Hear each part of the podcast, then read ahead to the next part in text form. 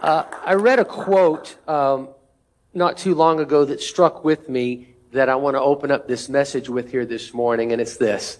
It says, The available daybreaks before us are dwindling. Yeah, let that soak in for just a second. The available daybreaks before us are dwindling. One day, the final sunset is going to occur at the rapture of the church. And so, it, it, it, it, it behooves us. It, it makes us hopefully more urgent to say that we must make the most of the days, of the daybreaks that are left that God has given us. I want to read to you Ephesians chapter 5 verses 15 and 17. This is not my text, but it is something that I want to uh, start off with here this morning. Uh, it says in Ephesians 5:15, "Be very careful, then, how you live, not as unwise, but as wise, making the most of every opportunity, because the days are evil. Therefore, do not be foolish, but understand what the Lord's will is. I want you to hold on to that last little part of that sentence there. Understand what the Lord's will is. Don't be foolish, but understand what the Lord's will is. So we're going to put a pin in that one for just a second. And I want to, uh, I want to pivot here for just a second. Uh, because if you look at it, and obviously by the folks that came up and those that responded here this morning, we understand that there's a lot of anxiety in the world today. The headlines and the events that are going on really grab our attentions and our energies on a daily basis.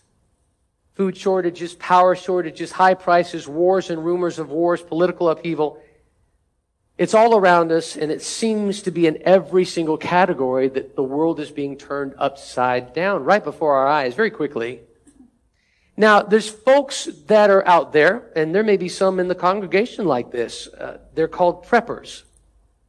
Now, preppers are the ones that scramble to get a, a sufficient amount of food, a sufficient amount of, of uh, water, a, a, a sufficient amount of ammunition, and other things like that to, to, to, to stockpile them before this coming collapse takes place.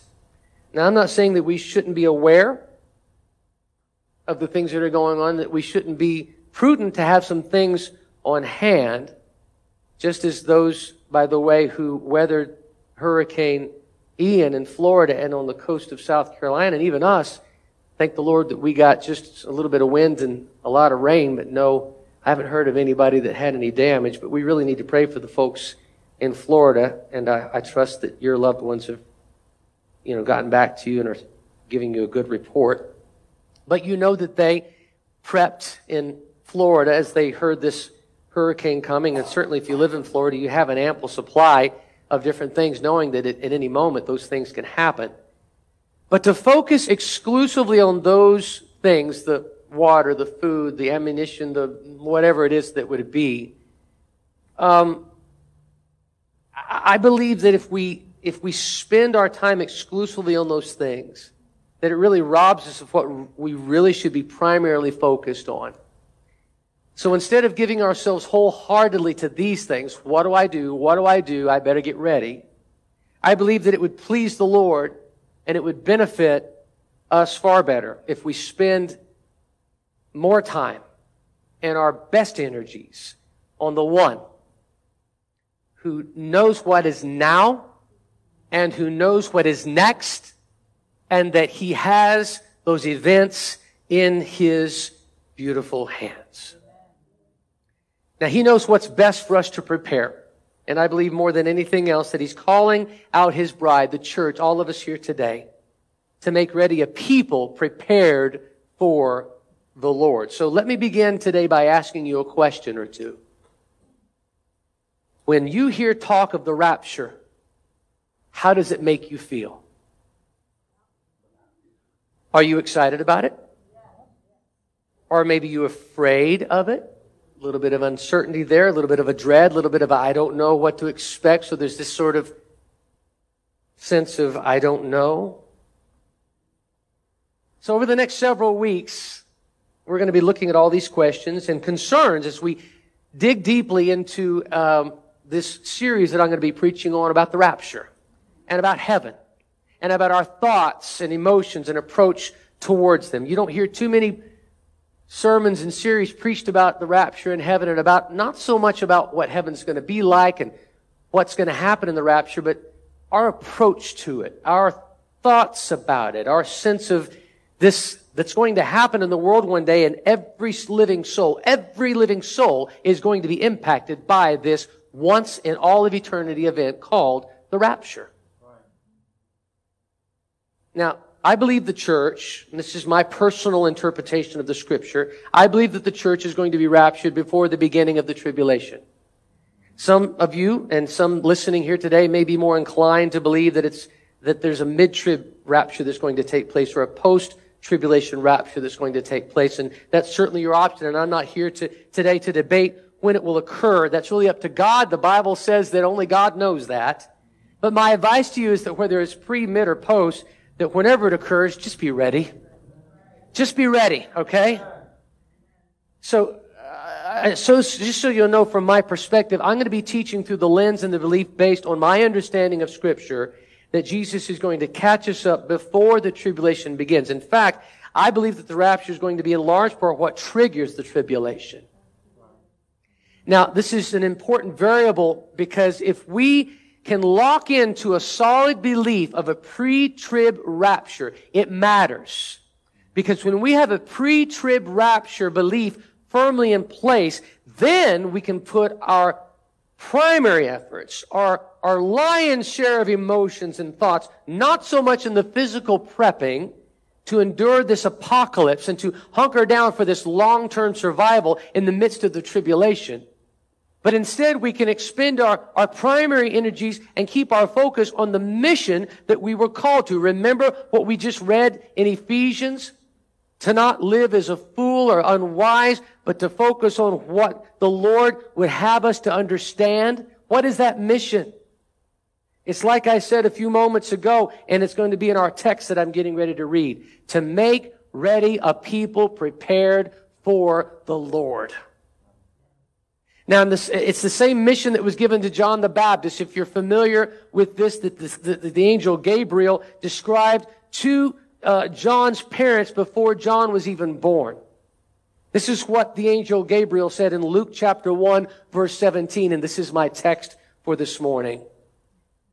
It says, and uh, Gabriel is saying to, to John's parents, he, John, will go on before the Lord in the spirit and in the power of Elijah to turn the hearts of the parents to their children and the disobedient to the wisdom of the righteous and to make ready a people prepared for the Lord. Now, John the Baptist, as you might know, uh, was a very unique person. He was set apart. He was passionate. He was focused. He was determined. He stood when others bowed. He spoke up when others kept silent. He lived his life unashamedly for righteousness and holiness and godliness while others lived the opposite. John the Baptist was fully dedicated to God and his kingdom purposes. John the Baptist was bold and unafraid and confident in the God of his salvation. He did not pay attention to the voices of the day saying to do this or to do that.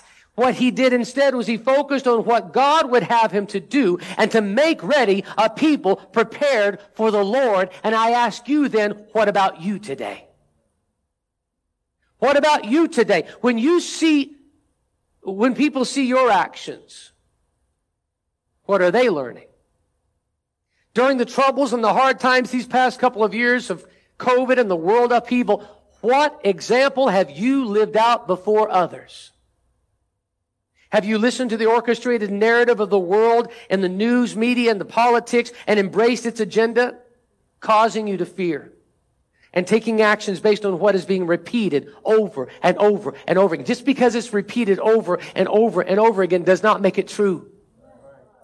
It just means it makes it repeated. I can tell you a lie over and over again and it won't make it the truth if I say it a hundred times. Or are you standing firm in the faith today? Are you allowing the Holy Spirit to change you, to teach you, to help you, and to help others to be a people prepared for the Lord? You may see some parts of the church today as apathetic, and it's true. There are portions of the body of Jesus Christ that are apathetic, others that are more arrogant and holier than thou. There's others that are living in apostasy, which is really more of a false religion, unscriptural doctrine. You see in churches and entire denominations softening and, and adjusting their, their theology to make sure that it becomes more inclusive. But we don't have to follow their lead. We don't have to bow to any of that. Instead of buying into their narrative, we can stand. We can go forth in the spirit of Elijah, in the power of Elijah, uniting the divided, rescuing the lost, and making people ready and prepared for the coming of the Lord. So what does that look like? What does that look like today? Well, these are, there's four things that the angel Gabriel listed that John would do. And this was not just an assignment for John the Baptist. If it's in the Bible, it's for me. That's the way I look at it.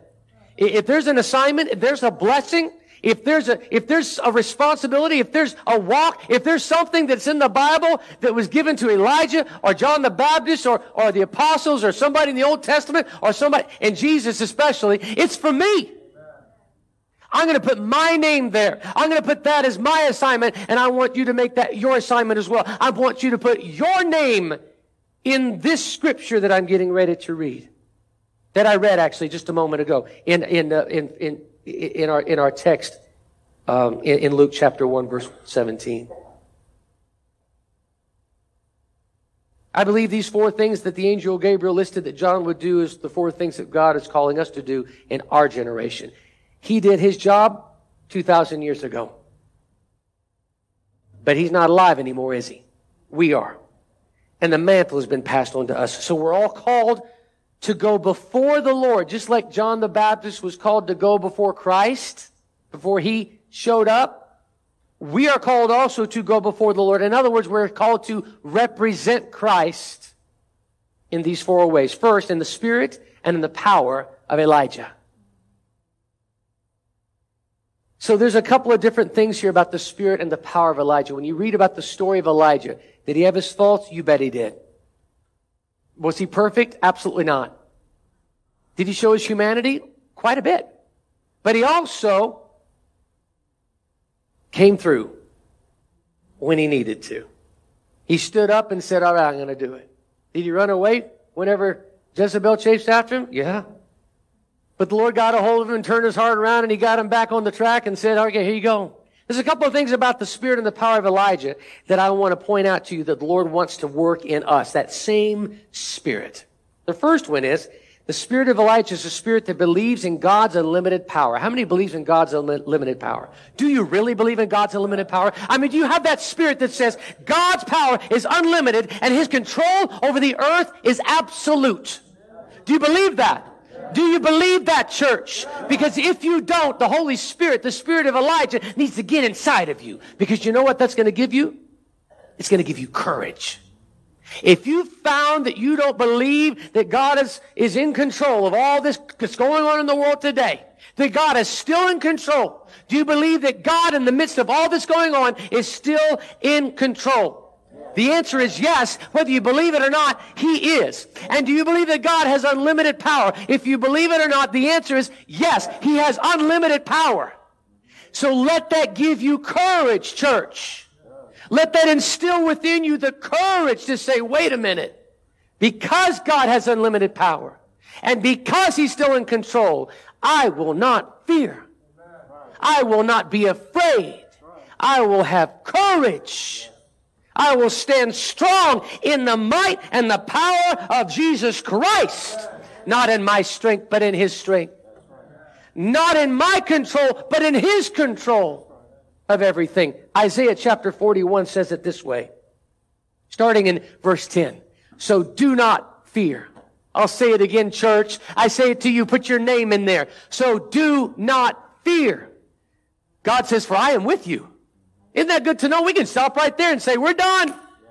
But I want to keep it up. I want to keep reading it because there's so much that we can uh, uh, just uh, flesh out in this beautiful passage. Do not fear. I am with you. Do not be dismayed, it continues. For I am your God. I will strengthen you and I will help you. I will uphold you with my righteous right hand. Now, all those who rage against you will surely be ashamed and disgraced. That sounds good, doesn't it? Yeah. Those who oppose you will be as nothing and perish. Hey, that sounds pretty good, doesn't it? Not that I would wish it on anybody, but hey, if God be for me, who can be against me? Amen? Though you search for your enemies, you're not going to find them. Why? Because I am with you. I am your God. For I am the Lord your God who takes hold of your right hand and says to you, do not fear. I will help you. Don't be afraid. I like this part. You worm, Jacob. That sounds like a slam, doesn't it? Who you calling a worm? You little thing. Little Israel. Don't fear, for I myself will help you, declares the Lord, your Redeemer, the Holy One of Israel. Put your name in there. See, I will make you into a threshing sledge. That sounds pretty, pretty severe. New and sharp with many teeth. You will thresh the mountains and crush them and reduce the hills to chaff. You will winnow them, the wind will pick them up, and a gale will blow them away. But you, but you will rejoice in the Lord and glory in the Holy One of Israel. That's all we need to know, church. There's a lot of stuff going on out there. There's a lot of agenda being tried to cram down the church's throat and us as individuals, but God is for us. God is all powerful. God is still in control. Yeah, we're little worms. I know you've probably been wanting to say this to the person sitting next to you for a long time. Go ahead, say, you're just a little worm. Mm-hmm. Yeah. Now, I say that in love. Nothing, you know. But what he's saying is that we're nothing, but God is all powerful.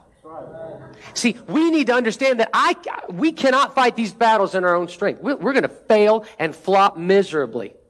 The enemy is stronger than us, but greater is he that's in us than he that's in the world. And so we stand and say, wait a minute, don't fear, I'm with you, don't be dismayed, I'm your God. You're going to rejoice in the glory of the Holy One of Israel while I crush your enemies before you. So no matter what the enemy tries to do or how he tries to convince us that he is bigger, that he is greater, that he is stronger than God, he isn't. Folks, he never has been. He never will be. He's just a, he's just a blah, blah, blah, blah, blah, trying to scare you. It's just a bunch of nothing words. It's hollow. It's empty. There's no truth to it. Take courage, church. God is fighting your battles for you. He's going before you. He is the victor. He is the champion. He is the great and mighty King of all kings today. In the headwinds of the battle raging before us today as a church in these last days, be courageous. Don't, uh, uh don't, don't be courageous in your own strength though. You're not going to be able to do it. But be courageous and strong in the authority of the Lord Jesus Christ who is in you. John 16, 33 says, this is Jesus saying it, have I told you these things? I have told you these things so that in me you may have peace. In this world you may have trouble. Do I hear an amen? amen. Oh, but hear this one. But take heart. I have overcome the world. Do I hear a greater amen? Amen. amen. So the second aspect of the spirit of Elijah is we have this courage. Wait a minute. God's in control. He's all powerful. Wait a minute. What am I fretting about here? God, I'm going to be courageous in the fact that you're in control and you have all power. So, the second part of the spirit of Elijah that we see lived out in his life is that is this spirit of a, uh, this is prompt and unquestioning obedience that that um, that Elijah lived out. The word is obedience. So we have confidence and we have courage and then we have obedience. And what obedience will do for us when we rest in the fact that God's in control and He's all powerful, and I'm going to not question then, based on that, what He wants me to do, I'm going to walk in effectiveness for Him. That's what it's going to do. When I obey Him, I'm going to be effective for Him. Say that with me. When I obey Him, I'm going to be effective for Him. And just the opposite. When I disobey, I'm not going to be effective. How many wants to be effective for Jesus Christ? So walk in obedience. Well, how do I do that? Walk in courage because He's in control and He's all powerful. That's what Elijah did. The Bible says some plant, some water, but God brings the increase. He's looking for obedience to plant and water from his children. That's our job, plant and water. How often do we delay our question when this Holy Spirit tells us to do something? Huh? How often do we talk ourselves out of something we know the Spirit is prompting us to do? What has God called you to do that you still haven't done? And why? What are you waiting on? I'm too busy. I don't have the time. I'm, I'm, I'm afraid. I, I don't have the qualifications. I, I don't know. Take courage. Let the spirit of Elijah, let the spirit and the power of Elijah come upon you. And be courageous and walk in obedience. The spirit of Elijah is a spirit that says, I'll do it quickly and I'll do it without question. I'll plant water and trust God with the increase. I'll do it. I'll say it. I'll be it. And I'll leave the results to God. I don't need to know the big picture. I don't need to figure out the outcome. I just need to quickly and unquestionably obey. So here it is. Here it is. The spirit of Elijah that believes in God's unmatched authority and power over the earth will give us courage to obey. Courage to obey quickly and without question when the Spirit of God prompts us to move. Amen? Amen? God help us. Help us to have that spirit of Elijah. You know, these actions, this spirit of courage and obedience, they're very tangible in their effectiveness and desperately needed in today's world. And God is waiting for you to step up to the plate to do it. And the angel Gabriel said the result of this spirit of courage and obedience is going to be unpacked here in the next three things that he said. First off, it's uniting the divided. He, he says the fathers to the children, but we can actually expand this out by saying, wait a minute, God wants to unite the divided. We can make this broader than what is even said in in, in the, what the angel Gabriel said. You obviously know this. We live in a very divided world. The spirit of Elijah that John the Baptist had, and we're encouraged today to walk in, brings people together, though. Now, there's a lot of effort to bring people together under particular banners. There's this global warming banner over here. There's this alphabet soup rainbow banner over here. I've run out of letters. Every letter in the alphabet, and then so, so much so they have to put a plus next to it. There's this woke banner that's over here, and people run under these banners, you know, political correct. And now this whole thing about the schools and the gender identity, there's some banners people are running under. Now, I'm not going to expend my energies on these banners, folks, because this world is not my home. I'm not going to embrace the narrative of them. Today, I wave the banner of Jesus Christ. Today, I wave the banner of Jesus Christ from this pulpit today. How many will join me in getting under the banner of Jesus Christ? You know, the church's only singular enduring assignment is to preach the gospel of Jesus Christ. The type of uniting that the Spirit desires to do isn't about the world's causes that are going to fade away, but to bring people, the lost and the lonely, the down and the outers, the prodigal sons and daughters, back home, back to God the Father under the banner of the finished work of Jesus Christ. Sin has divided humanity from relationship with God, but Jesus has come to unite the divided back to God. Let me just tell you what the gospel of Jesus Christ is if you're not sure. Jesus led a sinless life and he sacrificed his sinless life on the cross of Calvary. And Jesus shed his pure and spotless blood for the remission of your sins and mine. And then he died and then he was buried, but then he rose again. And his victory over sin and death and hell and the grave has provided for you and for me a bridge to get back to God in that restored relationship. That's what the gospel is all about. Jesus came to restore the broken relationship that was severed in the garden through sin. The spirit of Elijah is a spirit of reconciliation. Write that down. The spirit of Elijah is the spirit of reconciliation that joins the hands of the lost back to God the Father. Which brings us to the third part of the Spirit's characteristic that he, that uh, John the Baptist had. And that is rescuing the lost. We understand that we're called to preach the gospel. We hear that all the time. You hear it from this pulpit constantly. but the spirit of Elijah puts legs on it. It's not just understanding in theory that We as a church of Jesus Christ, the big C should preach the gospel, but it puts legs on it. This says, wait a minute, I am the church, the little c, individually as part of the body, and I am called to also preach the gospel, to put legs on it, to go where people need rescue. We can have a desire to help those people in Florida who need rescue. Maybe you're thinking your heart's going out to them. If I could just go down and if I could just help them, if I could just, if I could just somehow take care of them. But we can't do it by staying here in South Carolina, can we? You can have a desire all you want to to help the people in Florida. But if you're going to do rescue, if you're going to go and serve them, you've got to get in your car. You've got to go to where they are. You need to go to them. Jesus told a parable about a great supper being prepared by a master and his desire to have everyone come. And many people came who were invited, but a lot of them were invited, turned him down, which angered the master. And so the master told the servants to go out and invite others. And we pick up on the story in Luke chapter 14, verses 21 through 23. It says, the servant came and reported these things to his master. And then the master of the house, being angry, said to his servants, go out quickly into the streets and to the lanes of the city and bring in here the poor and the maimed and the lame and the blind. And the servant said, Master, it's done as you commanded, and still there's room. And then he said, All right, then go into the highways, into the hedges, and into the byways, and compel them to come in, that my house may be filled. You see what that's doing? It's not just sitting here and praying, God, bring them in. It's going out to where they are and inviting them to come in. The spirit of Elijah moves us beyond our comfort zones. It moves us beyond our complacency. It moves us beyond our busyness and our excuses. And it compels us to go out and rescue the lost at any cost. I know it's not convenient to step out of our routine and to interact with those who are poor and maimed and lame and blind, figuratively and actually literally speaking. Those who are in the outer rims of society, in those highways and those byways and those hedges, they are lost. They didn't even know about this supper. They're starving. They're bound.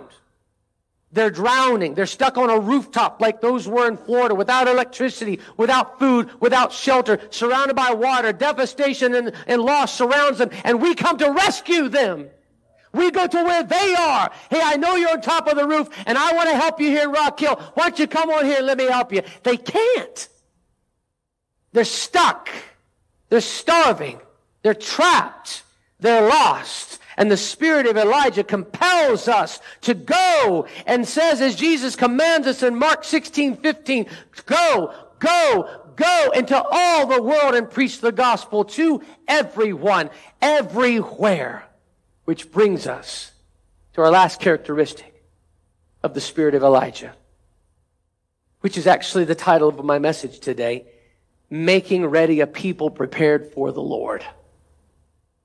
Now, these first three seem to be primarily focused on people outside of the church, reconciling and ministering to people outside of the four walls. Not to say that you can't on these first three do it as well on the inside, but it seems to be the primary focus is to go out and bring them in. This last one seems to be having more of a focus on the inside of the church, to me.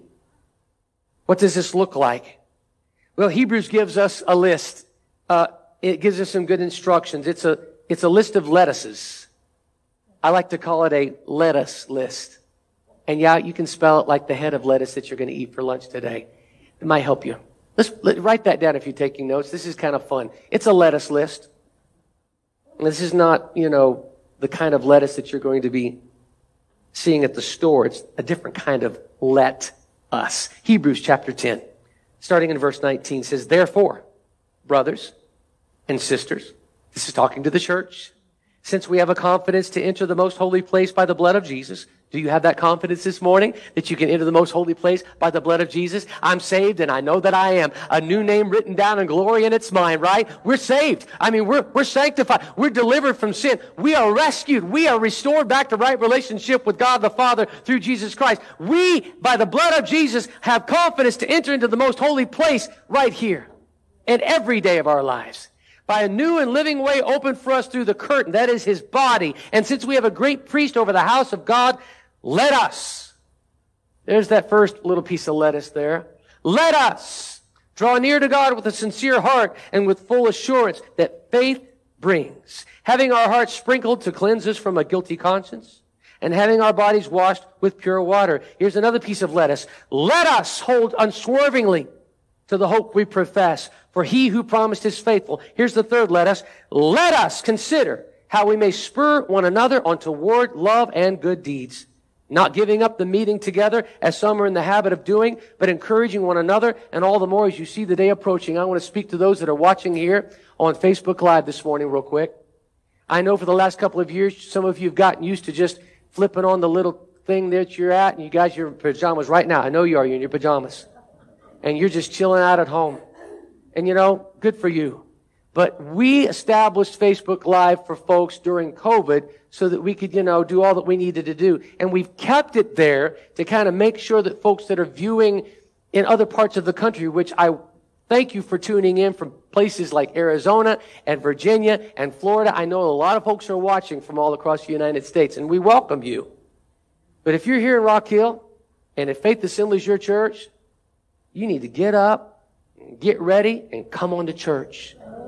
We invite you back. I know you've gotten used to living in your pajamas, and if you want to come in your pajamas, that's perfectly fine, okay? But come back because it says in this text, let us consider how we may spur one another on towards love and good deeds, not giving up meeting together. As some are in the habit of doing, but encouraging one another. That's what I'm doing. I'm not condemning you. I'm encouraging you. Now I know there's probably comments being made, Pastor, you just, I can't believe you're singling me out. Yeah, I am. I'm singling you out. And all the more as you see the day approaching, Jesus is coming back soon. The rapture's getting ready to take place. I need you back in this church. You need to be back in this church, in this physical building, because I can't pray for you. I can't know what's going on. I mean, you know, I hear stuff kind of in the grapevine, eventually down the road. Stop. Come on. Come on back. There's no COVID here. There's no sickness here. We're all good, covered by the blood of Jesus, having a good time, and we miss you. We miss you. Yeah. Amen. And I say that in love. I really do miss you. I, I miss you. Come on. I, I miss you guys. Come on back. All right. So really what, what Hebrews, the author of Hebrews is saying is this. Since we have this vibrant and wonderful ongoing, ever growing relationship with God through Jesus Christ, which we do, don't we? Oh, isn't it good to be growing in the Lord? Ah, growing in, in his, in his wisdom, growing in his love, growing in his strength, just growing in everything that is Jesus Christ. Ah, every day I want you to grow in him. Uh, every day I want you to uh, experience a new facet of who he is. Ah, you're never too old. Uh, you're never too serving the Lord too long. There's always something new you can learn about him and about yourself you need to die to and put on Christ, right? Every day we grow. It's a vibrant, ongoing, ever growing relationship with Jesus Christ. God is calling us to protect it, to nurture it, and to not let it fade or die. Folks, we're on the home stretch, I believe, before the return of Christ.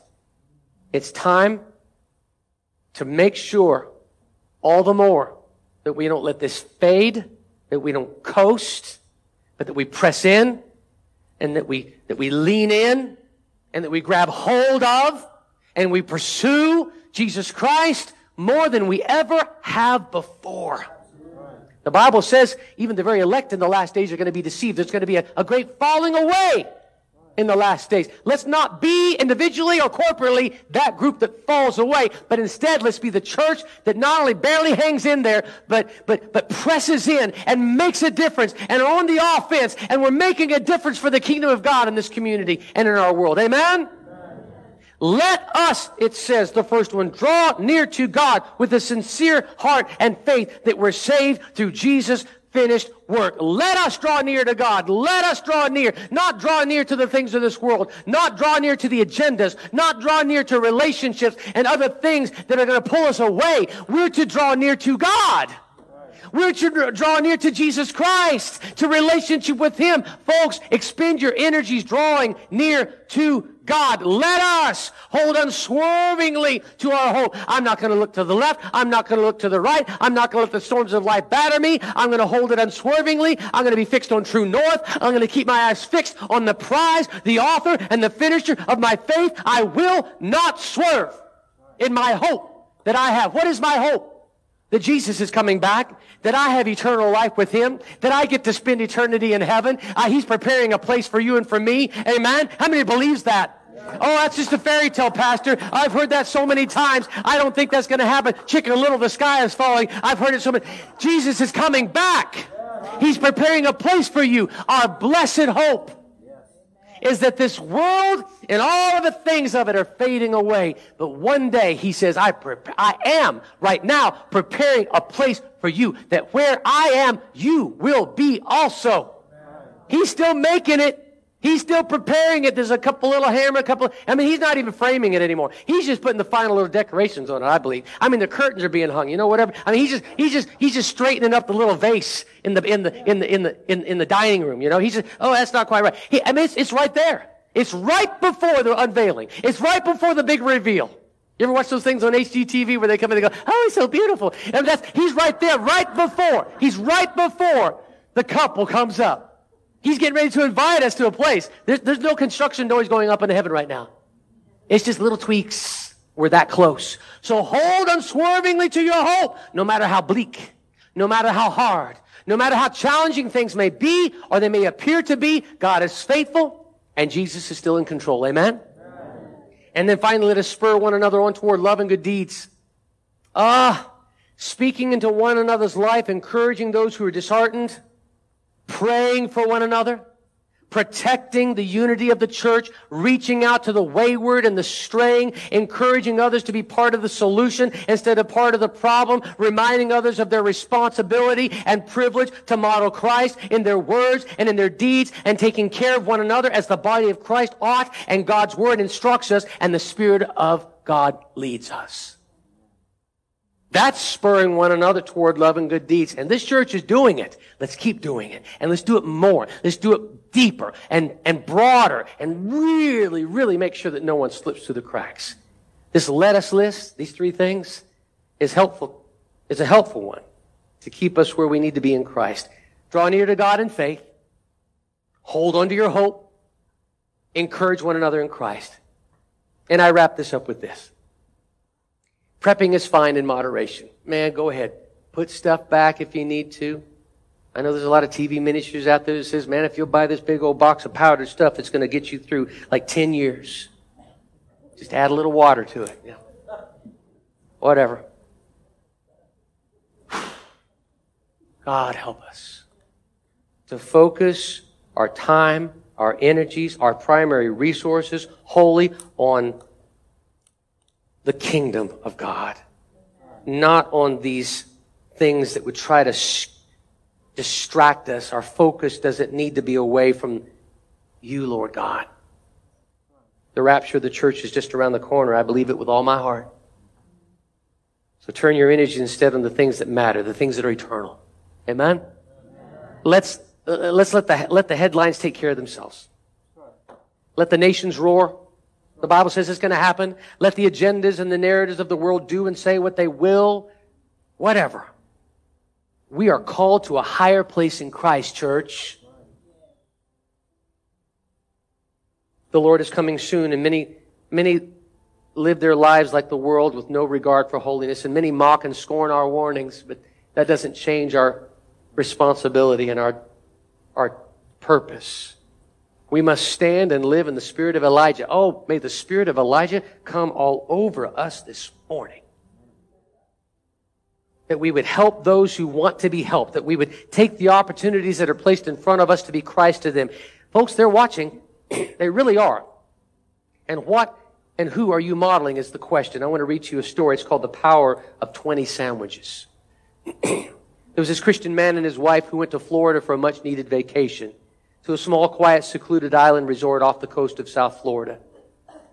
The first morning, as he sat in his cabana drinking his coffee, he noticed a small and peculiar boat making its way to shore. It wasn't a typical looking boat, but more like a floating bathtub made of wood filled with hysteric and bewildered people. As word spread throughout the resort, they all came to quickly, quickly realize that this was a group of 20 Cuban migrants fleeing their homeland who had been adrift for seven days with little food or water. This man immediately faced a dilemma. Go back to his hotel room and ignore it, or step up and help. As a believer in Christ, he knew what he needed to do. And then as he battled internally with the cost of his vacation budget, he finally decided to ask one of the employees to prepare 20 sandwiches and some drinks and charge them to his room. As the sandwiches were being handed out, the hungry and exhausted Cuban migrants turned to the man and despite their language barrier, thanked him with a grateful nod. As the man and his wife ate dinner that night at the resort, multiple staff members and guests came over and thanked them for their kindness, giving the couple the opportunity to share their faith in Jesus to several. The manager even informed them that the resort would take care of their dinner that night. The man had questioned whether giving and serving a group of strangers was meaningful and impactful, and his question was answered with, with a resounding yes. They were reminded that you can't outgive or outserve God. They experienced through this a trickle down of generosity and gratitude that impacted their lives and those around them permanently. That's the power that 20 sandwiches can have. And God has called us to do the same. God is calling all of us to go forth in the courage and obedient spirit of Elijah, uniting those that sin has divided from God in the spirit of reconciliation, going out to the highways and to the byways and rescuing the lost, and encouraging and making ready a people prepared for the coming of the Lord. No matter what may come in the times ahead, Jesus is not just enough. He's everything. And when it's all said and done, He's all we need. So let's focus on the things that are eternal. Let's expend our energies on God's heart and kingdom purposes. John the Baptist was preparing the people for Jesus' first coming. We are the generation of people to prepare those for Jesus' second coming. Let's walk in the spirit of Elijah today. Amen. Would you stand with me? and I want to ask you as you're standing and those that are at home as well. If maybe there's some things in this message here this morning, for example, as you said, you know, I, I feel a little like I don't have the courage that I need. I don't have the confidence that I have that God's really in control and that He really is all powerful. And I'm really having a hard time walking in obedience. He's told me to do some things over the years, and I've just excused it away. I want that spirit of courage that will help me to walk in obedience. Maybe that's you. Or maybe, maybe you're there, but you're just trying to figure out, Lord, what does it look like that I can reconcile people? There's some division that's going on, and how can I wave the banner of Jesus Christ so that people can you know, stand under that? And as I hear people and their agendas and their banners being waved, that I can pivot them to point them to the hope of the eternal Christ in me, you know? His kingdom that will last forever. Or maybe you're at a place where you're saying, I, I, want to go out to the highways and the byways, to the orphans, the widows, and the maimed, and the blind, and go to the hedges and all those places. I don't, I don't even know where to start. Well, the Lord can show you. He can give you that direction. and walk in obedience to it. Or, maybe you're just at a place where you're saying, you know, I, I come like once or twice a month and I don't really engage in the life together groups and I'm not really, I'm not really doing my part here to not only be an encourager, but I'm also not really feeling encouraged. I feel good when I come and I'm, I'm kind of encouraged here, but I just let, I've just let the last couple of years and my schedule just kind of take the best of me. And I come when it's convenient. As long as I don't oversleep or I don't have to do this or that, I'm going to come. But I'm not really plugging in and I'm, I'm kind of forsaking the assembling of myself together. And I don't want to be that way. I don't want to drift off. I, I want to, want to stay centered. I, I, want to stay plugged in. So I, I don't know where you are with this, but the spirit of Elijah can help you with all those things. That spirit of Christ really, it's this Holy Spirit in you. It's the spirit that Elijah walked out, but it's really that same spirit that God wants to place in each of us today. So I want to invite you, and I know it's a little bit past 11:30. It's closer to 12, but you know, like I said, we're going to go a little bit longer today. But I want to pray over you. Uh, we've already come to the altar multiple times today, and as far as I'm concerned, we need to come more. Let's come one more time, okay? If the Lord is speaking to you and something in your heart saying, "Yeah, that's me. I need, I need help in this particular area. And this is between you and the Lord. I don't need to know. I mean, the Lord's already dealing with you about it. You got some folks coming up. That's good. rest of you come on up. As the Holy Spirit stirring your heart, say, all right, Lord, I, I, I want that same spirit Uh, that Elijah had, that John the Baptist had, that is for me today in this generation. I need that spirit. I don't want to be afraid. I want to be courageous. I, I don't want to be disobedient. I want to be obedient. I, I, I want you to use me to help reconcile people, to go out and to compel them to come in, to encourage those within the church, whatever that looks like. I need courage. I need obedience to do those things. Lord, as people are coming up and they're laying their burdens before you, these situations, these struggles that they're dealing with, that Maybe they're just afraid. They're, they're, they're, they just need your courage. Uh, if that's, uh, you know, as, as, as, I'm praying over you guys uh, here, up here, just lift up your hands and say, Lord, I just received this. And let me just pray over you right now. Just, just uh, be in, a, be in a, a place of receiving right now. All right, Lord, I receive this. I just receive it. Now, Holy Spirit, we ask that that spirit that was in Elijah, that spirit that was in John the Baptist, we call that same spirit of courage and obedience to our hearts right now. We receive courage that helps us to know that you're still in control. You've never not been in control. and you're all powerful. Lord, give us that courage and that confidence to know those two things. Just like Elijah, just like John the Baptist. And, they were sold out. They were committed to you no matter what. They were peculiar people. Lord, your word instructs us to be peculiar people, set apart, different, unique, unusual. Peculiar is a good thing. we want to be peculiar for you. We want to raise and wave high the banner of Jesus Christ. Lord, give us the courage to not bow, to, to speak up when we need to, to run towards the things that we need to. Give us that courage, Lord God, to say and do those things you've called us to say and do. And then, Lord, give us the obedience to not question it, to not second guess it, to not, our, to not talk ourselves out of it. Father, give us the, uh, the act of obedience, that spirit of obedience that says, I'll do it. I'll say it. I'll be it. I'll go. I'll be Christ to those around me. From this day on, Lord God, give us, uh, give us courage and give us obedience so that we can reconcile the, those that are divided and separated from you. Whether it be family members, whether it be people from you. Lord, there's a lot of division. Lord, give us that, that, that opportunity, the means to step in and to point people to you, to point people back to you, to reconcile people back to you. Father, help us to go out to those that no one else wants to go out to, the, the, the widows, the orphans, the maimed, the blind, the highways, the byways, the, those that are on the fringes not just physically out to the homeless, but all sorts of fringes that are out there, lifestyles and, and, and, just, just ways of being. Those that no one else wants, those that we have even considered and, have, and, and we've even heard, hey, they're a hopeless case. Lord, there's no hopeless cases in you. Father, don't ever let us label as a hopeless case those that you have died for and shed your blood for, nobody is hopeless as long as they got the breath of life in them. So Father, help us to go out to those people, whatever that looks like. And it may be people right in our home. It may be people at our workplace, in our schools. Yeah, it may be people homeless and those that are in our community as well that are really struggling right now. But Lord, there's some white collared people that live in really nice homes that are struggling just as, just as equal, just as equal as those not.